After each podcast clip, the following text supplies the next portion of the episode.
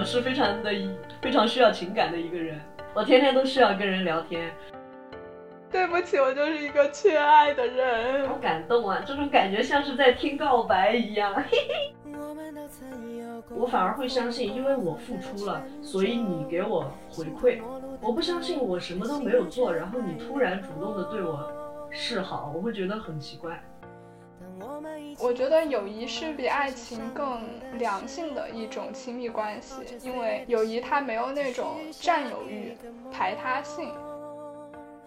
比如朋友做了什么让自己不开心的事情，最好是直接说出来，因为我觉得如果是真的朋友的话，你直截了当的说出，呃，对方让你不高兴的点，对方是能看到你的真诚的。大家的关系像在一个缸里面互相碰撞的绿豆一样，你可能偶尔的碰见了，但是你最后还是会散开。这相聚只是暂时的，所以每个人都只能陪一个人一段时间。我也不知道用一个什么样的方式来跟你们重连，重新搭上联系。或许也没有必要再生硬的寒暄，或者再搭再联系上。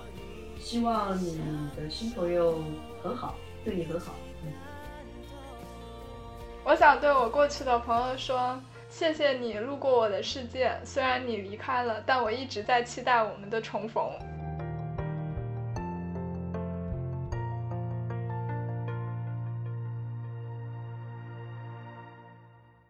亲爱的听众朋友们，大家好，欢迎收听不拘一格的新一期节目。在节目开始之前呢，先要告诉大家一个消息：鹏鹏他因为博士研究的学业压力比较大，然后最近也特别忙，所以他考虑了一下，还是决定退出这个节目录制。不过鹏鹏告诉我们说，他依旧会在手机的另一端关注着我们节目的发展。对，然后有空的话呢，他可能也会作为飞行嘉宾来和我们一起聊一些话题。我们虽然非常的不舍哈，但是因为还是学业比较重要嘛，我们也尊重他的个人选择。呃，也希望大家能够继续支持我们的节目。明明说的对。对，虽然我们现在只有两个人了，但是。嗯，在后面的节目中，我们也会经常邀请身边的一些朋友或者是一些领域的专业人士和我们一起录制节目。嗯，请大家持续关注节目的成长。好的，那回到我们今天要聊的话题，其实跟鹏鹏的离开有关系哈。对，我是因为他，所以才想到说要聊这个话题的，那就是友谊。之前我们在节目里聊过好几次的爱情，但是都还没有聊过友情。今天我们就想来探讨一下，成年以后是不是朋友越来越少了？那第一个问题就是考察一下我们现在每个人的交际圈现状。对，现在经常联系的朋友大概有多少个？然后在回答这个问题之前呢，我想问一下谢瑞，你就是你对经常联系的这个定义是什么样子的？你觉得联系频率多少算经常联系？每天都在联系，或者说起码两天都要联系一次。啊，那你这个要求也太高了吧？你这样的话，我跟你都算不上经常联系了，好吗？这里其实是有一个前提的，啊，就是，嗯，我现在经常联系的朋友，我把他们拉了一个群，有的不太认识。但是根据一些关系，他们互相之间也是能搭上线的，所以我们我们是一个大群，就是大概九个人的样子。啊。然后我们群里的朋友们呢，就属于不是每天都会说话，也不一定每天都会跟我说话，但是大家相互之间是会有一些讨论的。有的时候打开群，一百多条消息，然后我每天就跟。批奏折一样，我同学、我朋友说我像跟批奏折一样，一直在那里回复。但是没有拉群的朋友们呢，像鹏鹏跟小明，我们会因为一些工作上的事情，或者说因因为一些最近发生的事情，我们会保持联络。那现在经常联系的，就是群里的八个人，对吧？对。然后还有我，还有鹏鹏这样子的。虽然不是隔两天就聊一次，但是也会经常有互动的。对，是的，这样的朋友加起来大概有十五个，就是十五个以内吧，这算是我比较亲近的朋友。我自己对经常联系的定义要求其实比你低很多啊，因为对我来说，其实每周联系一次就已经算是比较频繁的了。而且我不是那种想到什么事我就真的会立马找朋友聊的那种人。但我对经常联系有一个很重要的定义，就是我们哪怕隔很久，可能一个月或者是两个月没有联系，但是我们在重新联系的时候会不尴尬。这样的朋友我大概是有十个左右现在，所以其实我觉得我们两个经常联系的朋友都还挺多的。对。呃，我觉得我的一个很大的改变是，以前联系朋友的时候，会觉得同样一件事情，我可以分享给好几个朋友。有的时候跟他们聊天呢，这个回一下，那个回一下，这种共同现成的聊天，又会让我觉得特别的忙。但是有的时候呢，就是感觉身边的朋友都不找我，我也感觉特别的空虚。我是非常的非常需要情感的一个人，我天天都需要跟人聊天，所以后来我就想到说啊。借由一个机会，我把大家都拉拉在一个群里。我记得那一次是我生日，然后大家那会儿都在成都，我把大家都安排到了一个聊天群里，介绍大家认识。哎，发现他们之间互相是有渊源的，然后逐渐逐渐，这个队伍就扩大到了八个人、九个人。有的时候看他们之间聊天，也会有一种我参入进去的感觉，而不需要我真正的。跟每一个人每天都要聊天，那那些朋友应该算是你认识比较久的了。对，非常久，就是最长的得有九年、十年了，最近的也有四五年了。我认识最久的，然后现在还有联系的朋友，应该是我初中的发小了。初中的话，那应该是我想想啊，十十几、十七年了。哇。那俩朋友就是属于我们，其实现在没有经常联系，可能隔好几个月才联系一次，或者是说节日的时候大家发个祝福什么的。但是我有什么事情找他，我可以立马就跟他们说，不会因为长时间没有联系就会觉得生疏了，或者是变尴尬了。对，因为有的时候。嗯，长时间不联系嘛，我们可能会说想要请求对方帮我们做一件什么事情，我们可能会绕着弯子先打一套太极，先说哎你最近怎么样啊？但实际上，嗯，真正的朋友就是虽然过很长时间不联系，但是危难之中，马上通跟他说，他会直接告诉你说我可以帮到你，或者我不能帮到你。对的，而且就是像这样子的朋友。如果有机会能见面的话，就肯定会见面，而且见面了也不会觉得就不熟悉了。对，像我们三个之间，嗯，除了有正常的一个朋友的流程，还有我们曾经是合租过的，就是虽然合租的感觉时间不长，但是由于有一个合租，有一个物理上一个距离很近，所以我们其实不太会感感觉很生疏。那你和朋友的相处之中是偏主动还是被动呢？我其实是比较偏主动的那一方，但实际上我希望我是偏被动的那一方。我心里面其实有一种感觉，我需要主动，对方才能对我主动，所以我需要先去主动嘛。哦，那我正好跟你相反，我是一个我是一个特别被动的人，是这样子的，我可能有一条线。因为我在人际关系中很没有安全感，我很怕我主动找对方的话会打扰到他们。但是如果你跟我熟悉到一定的程度，我拥有这种安全感了之后，我就会愿意去主动找他们。但在那个达到那个线之前的话，我基本上不会去主动找别人，除非是有正经事找他们。那要到达你成为你朋友的这一根线，我们应该做什么呢？大家。平时都做的什么呢？你想说有什么标准是吧？有点难讲啊，因为我觉得交往是一个很感性的事情。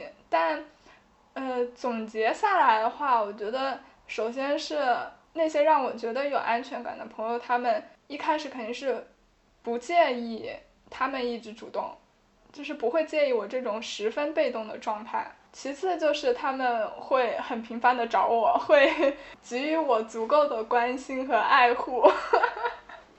哎，对不起，我就是一个缺爱的人。好感动啊！这种感觉像是在听告白一样。嘿 嘿给予我足够的关心和爱护，让我觉得我我是可以麻烦他们的。嗯。然后我就会让他们跨到我那个线以内。嗯。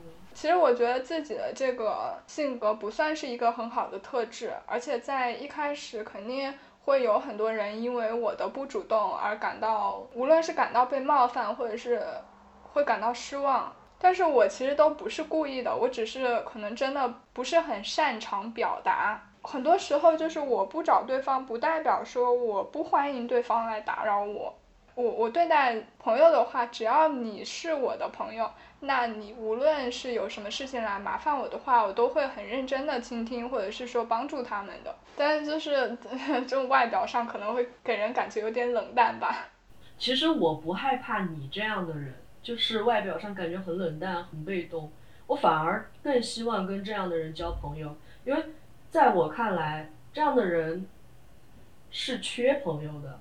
他可能需要保护自己的一些内心活动。而不太愿意主动的跟人沟通，我反而特别害怕那种特别主动的人，因为有的时候我不太知道他的主动是不是跟我的一样。我对你主动是因为我想要得到主动的爱，我想要得到回馈。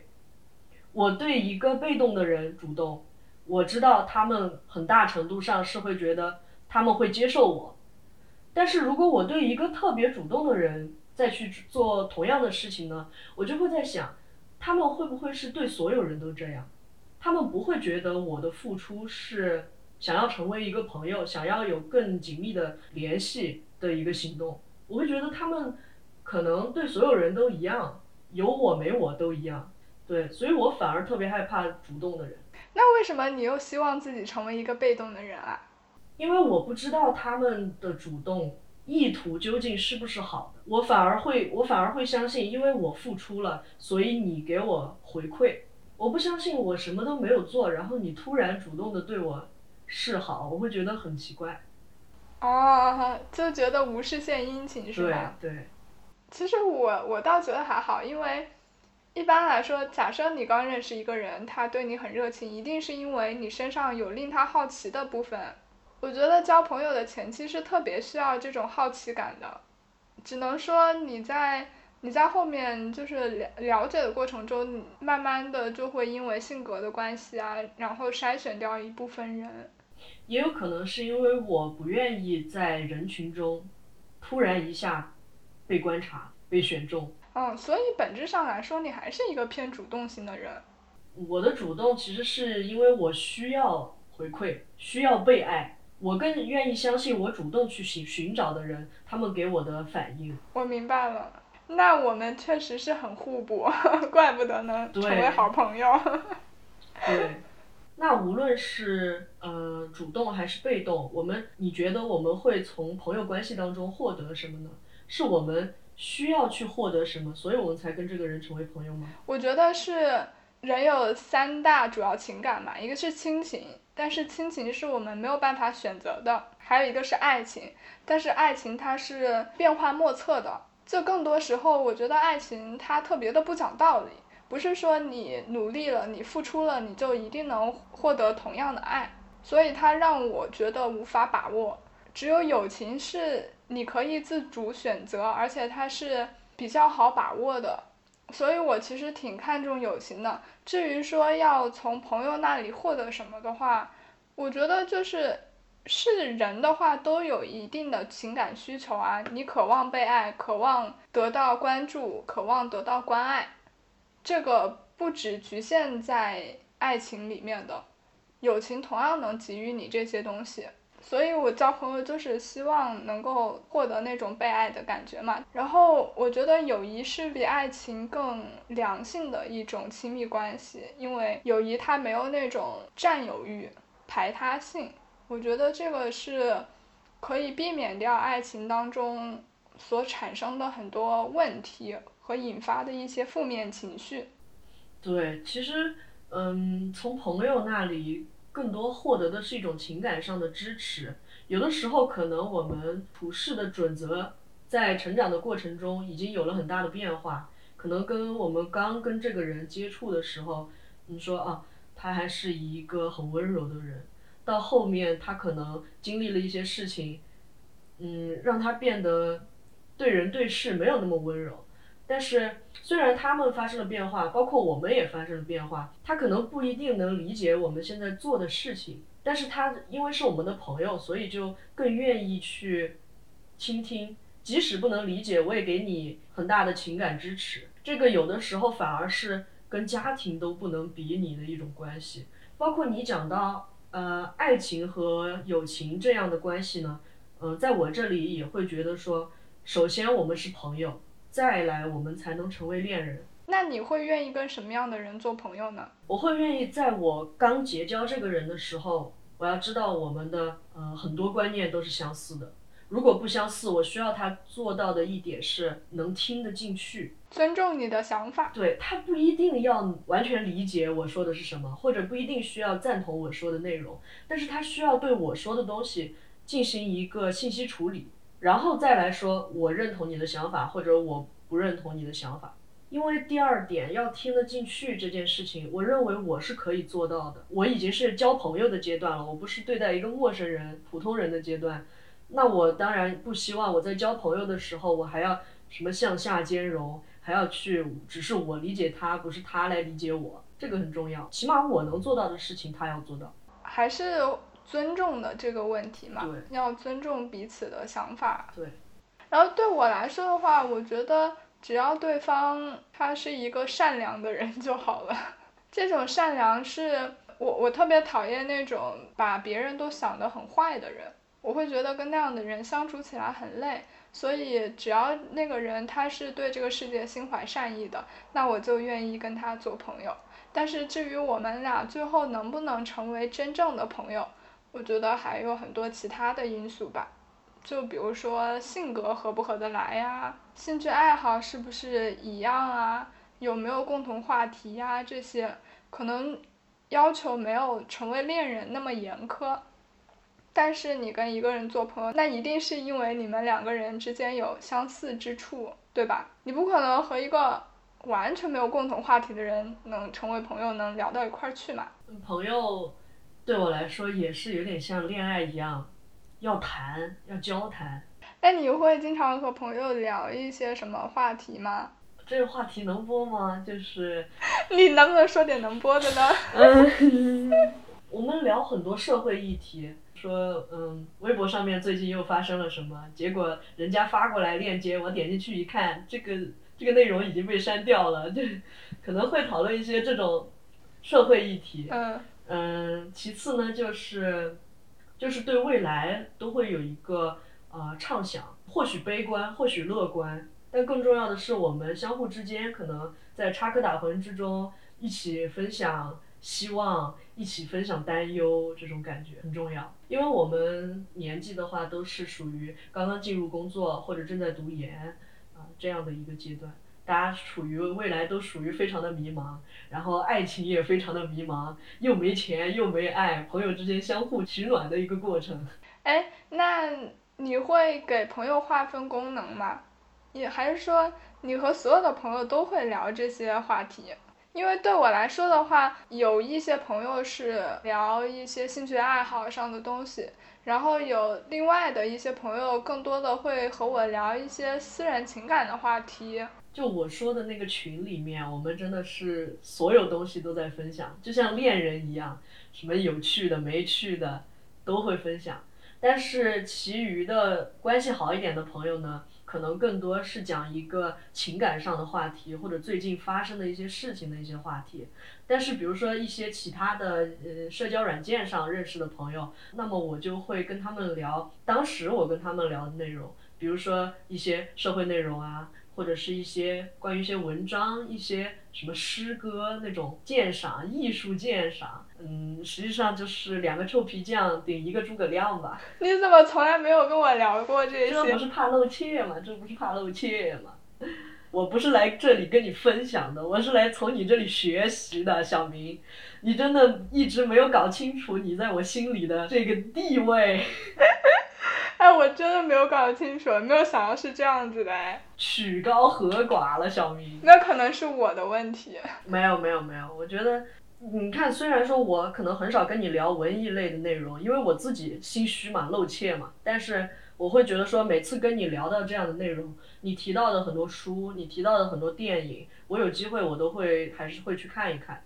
我觉得这个就很有意思。比如说，我们之前做一期节目的时候聊到。聊到电影嘛，你们经常提到一些电影节的一些电影，对我来说就是完全是另一个世界。我平时如果没有你这个朋友的话，我平时是不会去接触的。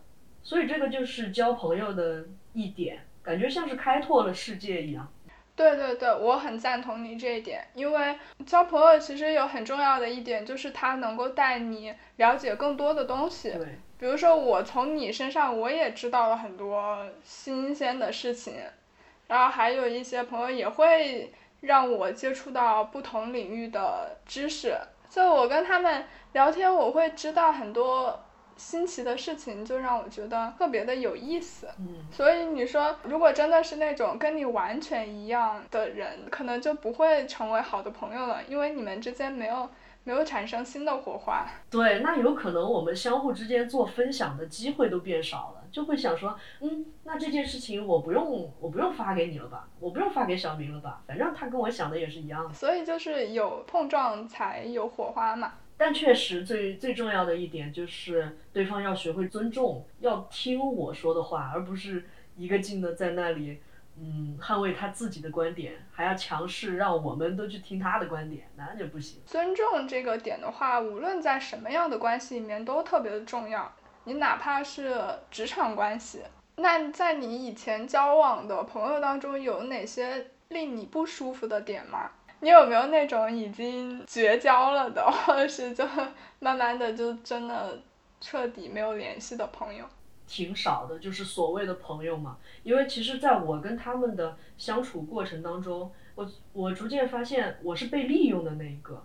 就是什么那年十八，我弱如楼罗，就是就是感觉也不是十八岁啊，就是很小的时候，感觉我很认真的把他当朋友，但是他只是在利用我，他在交不同的朋友，他交了很多很多的朋友，我只是他身边微不足道的一个。重点在于微不足道，而不在于我是他那么多朋友当中的一个。我就觉得我的作用是什么？你其实根本不需要我，而且一般是不好的事儿了就跟我说了，好的事儿就跟别人分享了。我是来干嘛的？我真就是个手下呗。后来那个朋友，我跟另外一个喽啰出走了，就是没有再跟他联系了。那是什么时候的事啊？应该是挺小的时候吧？对，应该是是我挺小的时候。稍微稍微大一点了呢，就像就像我之前说的，我我认为恋人关系的基础是朋友关系嘛。然后我在朋友当中找了一个人搞对象，结果分手了，分得很惨烈。就是说，不但失去了一个恋人，也失去了一个朋友。然后第三点呢，就是真的是要找一个能听得进去的人。我之前跟这个人认识的时候，我会觉得他。他非常好，他特别愿意听我倾诉，然后做事情也特别靠谱。但是后来我们相处之中，我发现每次跟他针对一个什么事件发表观点的时候，他永远不会听我的观点论述，他永远都是，对你有可能说的对吧？但是我觉得他其实根本没有觉得我说的对，也根本没有思考我说的任何话，他就在疯狂的说他的内容。这一段关系处下来，其实无论是友情或者是任何的关系，只要是在这种关系处下来的人，你都会感觉自己被推动、被逼到一个很小的角落，然后导致你最后情绪的一个爆发。嗯，反正我跟他经常讨论问题，就会变成争吵，就会变成我在那里大喊大叫。这个时候他就会说：“我只是在跟你讨论问题，你突然情绪这么大干什么？” 就变成是我的错了，所以这个这种人很可怕啊。那我觉得交朋友还有一个原因，可能是希望自己的声音被别人听见。对，虽然我也很讨厌你刚刚说的这种朋友，但是我身边还真有这样的人。而且我跟他成为了朋友。他这个问题没有那么的严重哈，就是他是一个自主观点性很强的人，他有很多很多的想法表达，所以。很多时候，我跟他聊到一个什么事情的时候，他自己一个人就能说好久，我都不知道该怎么插话。但是我跟他做朋友，是因为他同时又是一个非常好的人，他对我非常的好。就他其实是想要跟你做朋友，只是说他可能不会把握那种交流的节奏。反倒是你刚刚说的第一种人，就是那种他只顾自己索取，而不想付出的那种人，是我没有办法忍受的。对。那年十八，弱弱楼罗。我觉得，我觉得我其实，在小的时候是有一点点这个毛病的，就是我不懂得如何主动的去为朋友付出。但是我比较幸运的就是我在初中啊、高中遇到的朋友，他们都非常的迁就我，而且非常的照顾我，所以就是我并没有意识到我自己可能有这个毛病。然后我是在上大学了之后。开始知道自己有这个问题的，是因为我的大学室友。其实我还是挺感谢那个室友，他告诉我这样一个问题的。所以有时候朋友能够主动的指出来一你的一些缺点，还是很重要的。对对，我觉得真的要说真话。包括你在跟别人的相处当中，如果对方让你觉得有不舒适的地方，你也应该及时的告诉他。我尤其是我会觉得在交朋友的时候。比如朋友做了什么让自己不开心的事情，最好是直接说出来，因为我觉得如果是真的朋友的话，你直截了当的说出，呃，对方让你不高兴的点，对方是能看到你的真诚的。如果不接受的话，我觉得他可能就跟我不合呗。然后还有一个点，我之前在讲恋爱的节目的时候也有说到了，我不喜欢没有责任心的人，我是一个比较看重承诺的人。所以我觉得，无论是多么小的承诺，你如果答应了，那你那你就要把它放在心上。你可以就是因为自己的一些原因没有办法去实现这个约定，但是你都要提前来告诉我，让我知道你是把这件事情放在心上了的。但好像我觉得有一些人他可能就不太在意这种小事情。确实。就举个例子，我以前跟一个朋友聊到一个什么事情，然后可能对方他很忙。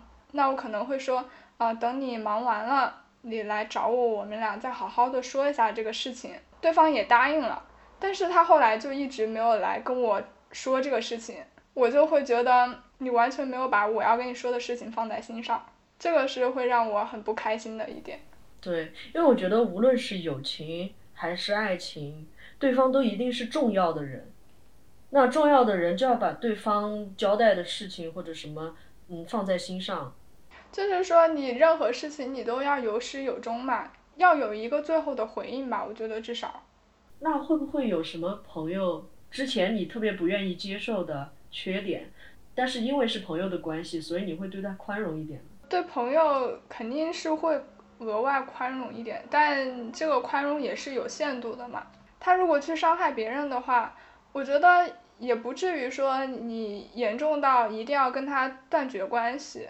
我在想，有的时候我对朋友们的一些标准，比如说有的时候我可能会觉得这个朋友的一些行为确实是太放荡了，可能在现在的道德标准下会是一个缺点，但是呃，在我这里也不能算是一个特别严重的缺点吧，因为我觉得他的这种浪荡是会让他自己受到伤害的，而不是说他去伤害了别人，而且基于这种情况呢，我会不断的替他找借口。当然，我会指出说他这样做是对他的伤害是不对的，但是我是为了继续接受他，我就会不断的找借口，我就会分析他整个人的生长环境啊，他的经历，所以让他面对什么感情啊，或者面对金钱的时候会做出这样的决定。哎，你这怎么整的跟心理医生一样？啊，对呀，就是对呀，因为我需要被需要嘛。而且就是我有些朋友，他们会希望我是那个伤害别人的人，就相对来说更希望我是伤害别人的那个人，而不希望我是受到伤害的那个人。但是对于我的朋友们来说，他们自己是不愿意受到这样的行为。但是如果这这个主角变成了他的朋友的话，他的出发点是我不希望你受到伤害，我宁愿你是去伤害别人的那个人。我觉得这个是正常的。人之常情吧。因为你想啊，如果一个人他对待所有人的标准都一样的话，那他就没有朋友和陌生人的界限了呀。嗯。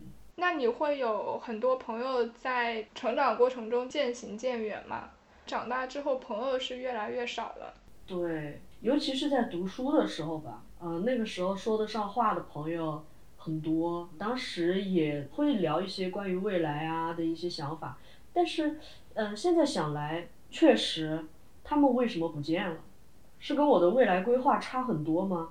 那我现在的那几个朋友，像我从初中认识的那几个朋友，其实他们的未来跟我也差的挺多的。为什么我跟他们还在保持联系，但是跟那些已经走走远的朋友已经不太联系了呢？有的时候还是会想他们。那你会觉得难过吗？想到他们？哎，我以前会觉得很难过，但是现在会觉得每个阶段都会认识不同的人吧。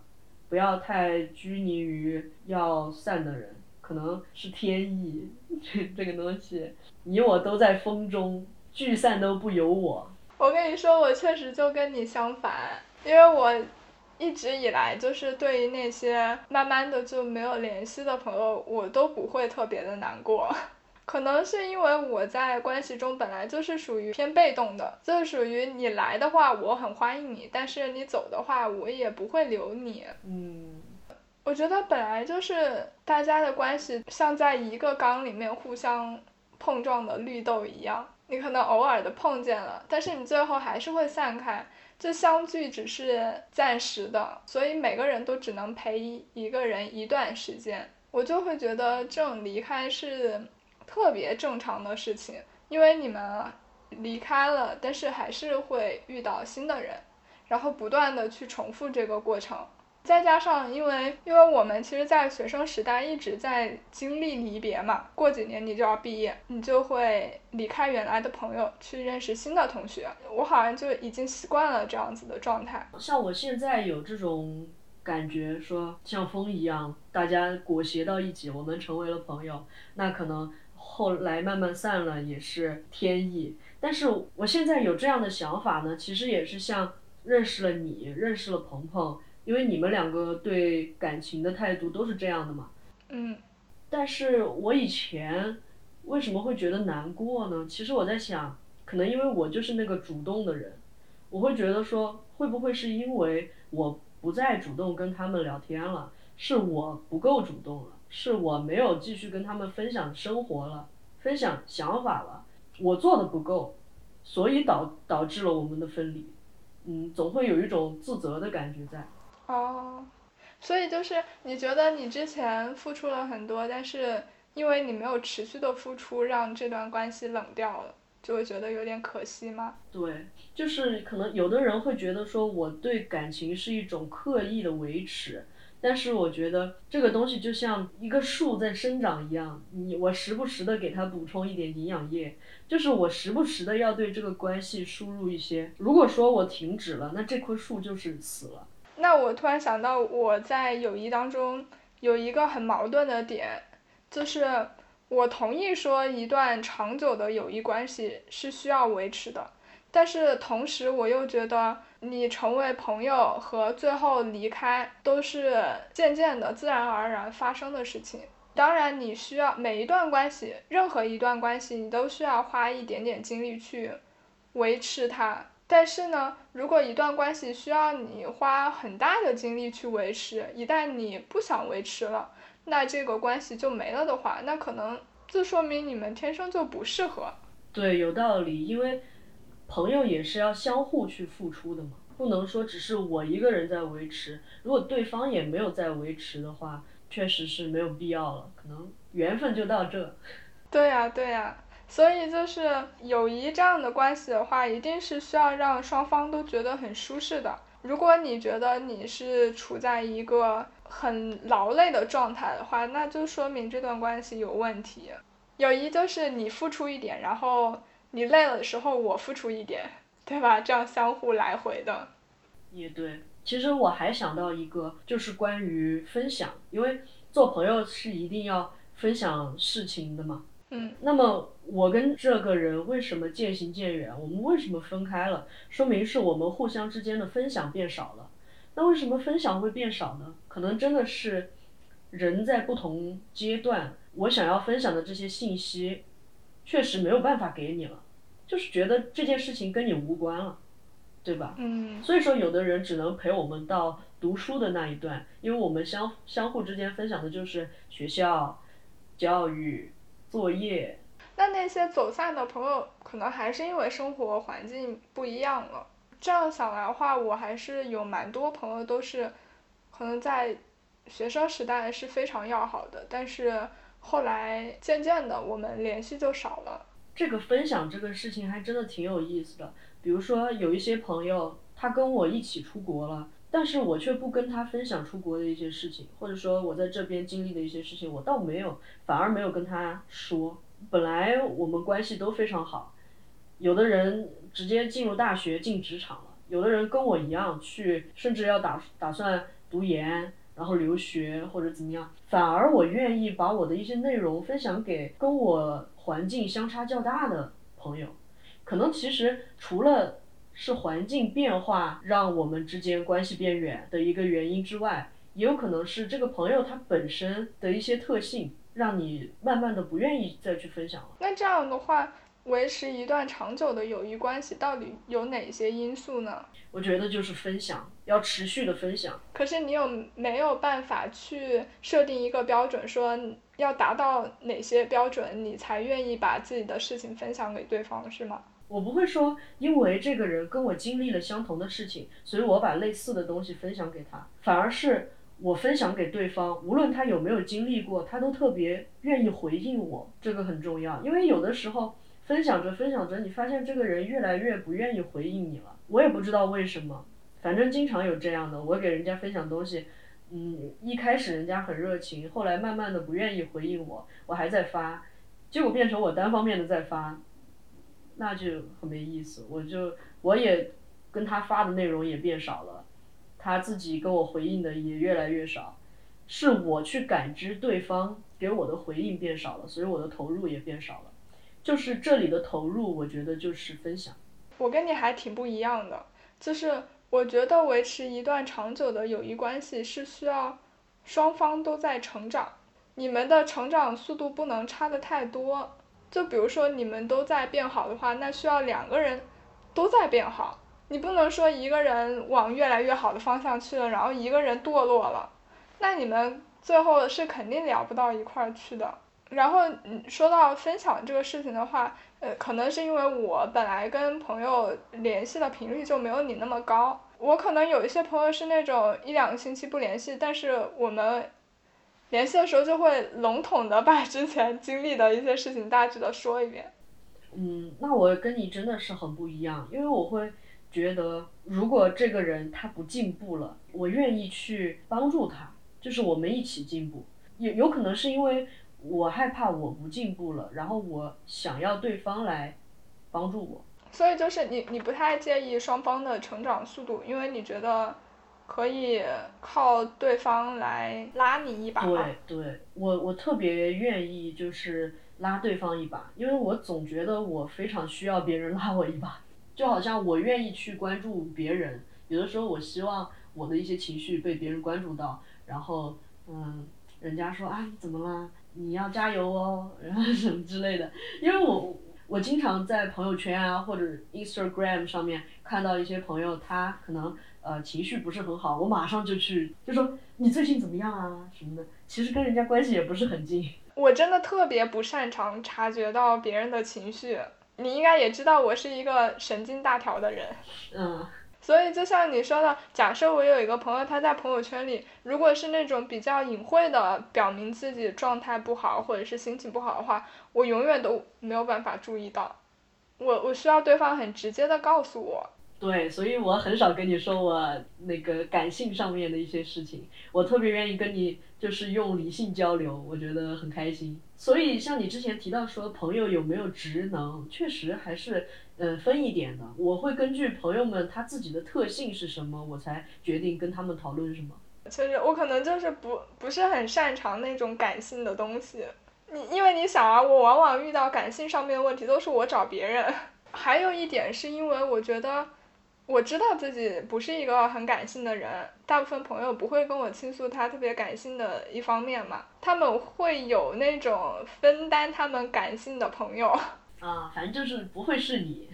对对对，就比如说你，我我想的话，你心情不好的时候，你很抑郁的时候，你肯定会有别的人去说的，那我就没有必要去承担这个职能，因为我也做不好。是的，是的。但是，假如你来跟我分享这些事情的话，我还是会很开心。就是我会觉得你是真的很信赖我，才会跟我讲这些事情的。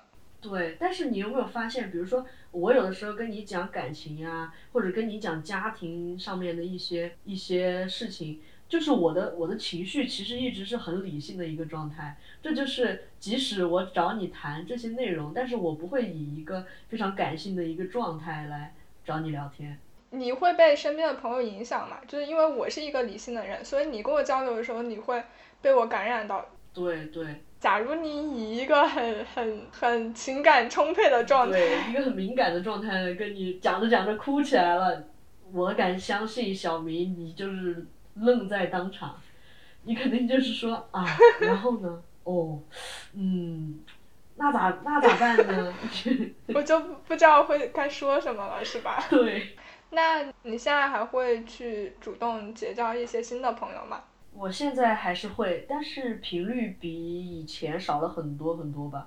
我以前想要结交新朋友的这个这个欲望特别的高涨，我就是不知道为什么，就是感觉其实我身边的朋友挺多的，但是我就是想要认识新的人。我觉得认识新的人很有意思，而且我觉得跟一些朋友相处的越久。很多事情我越来越不愿意跟他们讲，因为会觉得说朋友们跟我相处的太久了。第一，我羞于表达我的这一面；第二，我觉得不好意思，觉得打扰他们了，麻烦他们了。就比如说一些感情上纠结的事情，我会觉得说再去跟朋友们说，他们讲的话也是一样的话，所以就不如跟新的人聊天。有的时候会有这种感觉吧。我这种高涨的情绪，甚至促使我下载了好多好多社交软件。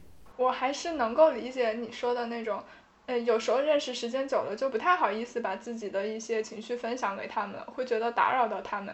因为我觉得每个人遇到烦恼的原因，总归就是那么几种。虽然事情是新的，但是可能背后的原因是相同的，所以你就不好意思跟同一个人说的太多了。反倒是面对刚认识的人的时候，你会比较没有负担。对对，其实我会希望说，我朋友们在我这里承担到的情绪，好的和坏的都是比例都是差不多的。不希望说哦，这一部分的朋友听了我太多负面的消息，然后把我认为成一个，就是相对来说比较消极的一个人。另外一些朋友觉得我一直是很乐观的。那我的话，因为。本来我朋友之间的分工可能就不太一样嘛，就是每个人会有不同的侧重，是因为我觉得一个朋友他已经熟悉我感情上的一些事情了，我在跟他讲我新的感情上的事情的时候，我就不用给他很多前情提要，还有工作上的事情也是这样子，所以我会每个人各有侧重啊。那你会不会觉得说，比如听工作的朋友？比听情感类型的朋友，心情会更好一点，或者更坏一点。其实也没有吧，因为我也不是说只跟这个人就聊工作，然后只跟另外一个人聊感情，肯定其他的一些事情还是会聊的。而且我觉得这些这些烦恼在我生活中占比其实是差不多的，就不会有哪一块负面情绪特别的多。我就觉得还好，而且他们也会跟我说他们的一些事情嘛。我还是挺注意说在朋友的交往当中互相的倾诉的，因为一直是单方面的倾诉的话，确实对别人来说是不公平的。对对，有的时候，嗯，我身边的人会觉得说，好像我替别人承担太多的情绪、负面情绪，或者说，嗯，我给别人提供了太多的情绪价值，会让我感觉很累。以我觉得最大的可能是，我没有做到真正的把很多情绪告诉给别人，而是确实是不断的在接收。这个其实不是，我觉得这其实不是我朋友们的问题，而是我的问题，就是不愿意去分享吧。那这个时候就需要对方问一句：“你有什么想跟我说的？”哎，对对对对对，所以我就，所以我就很希望别人比较能敏感的发现说：“哎，你最近怎么了？”好的，我懂了。懂了，然后就盯着我的朋友圈看，笑死。我想到我这边有一个朋友，她是我之前高中的一个学妹，我们关系其实挺好的。确实，平心而论，有的时候他跟我分享的东西会更多，尤其是前期，我们两个关系前期吧，更多是他在跟我分享一些好的事情、不好的事情，我这边一般都是做回应。因为他的快乐和悲伤其实是相对来说比较简单的，反而我自己就是特别的复杂，就是，嗯，所以有的时候一些悲伤的情绪，我试图跟他讲过一次，发现他不能理解，我就决定不再跟他讲了。就是感觉他好像对我悲伤的内容不太理解，他会觉得说这个事情你不要想的太多了，不要想的太大了。但实际上悲伤来的时候，他就很突然，不是我去控制。说我不要去想这件事情就能控制得了的，但实际上到后期我们交往当中，逐渐逐渐我也算放开放开心扉了吧，就觉得确实我们交朋友不能只是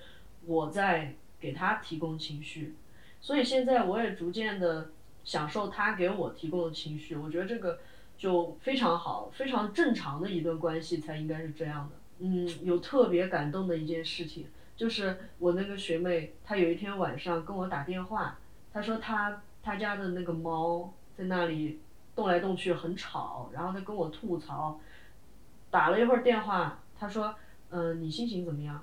我说还行吧，你怎么会这么问？她说，嗯，其实刚刚从一打电话我就感觉到你你好像心情不是很好，在你在因为什么事情难过吗？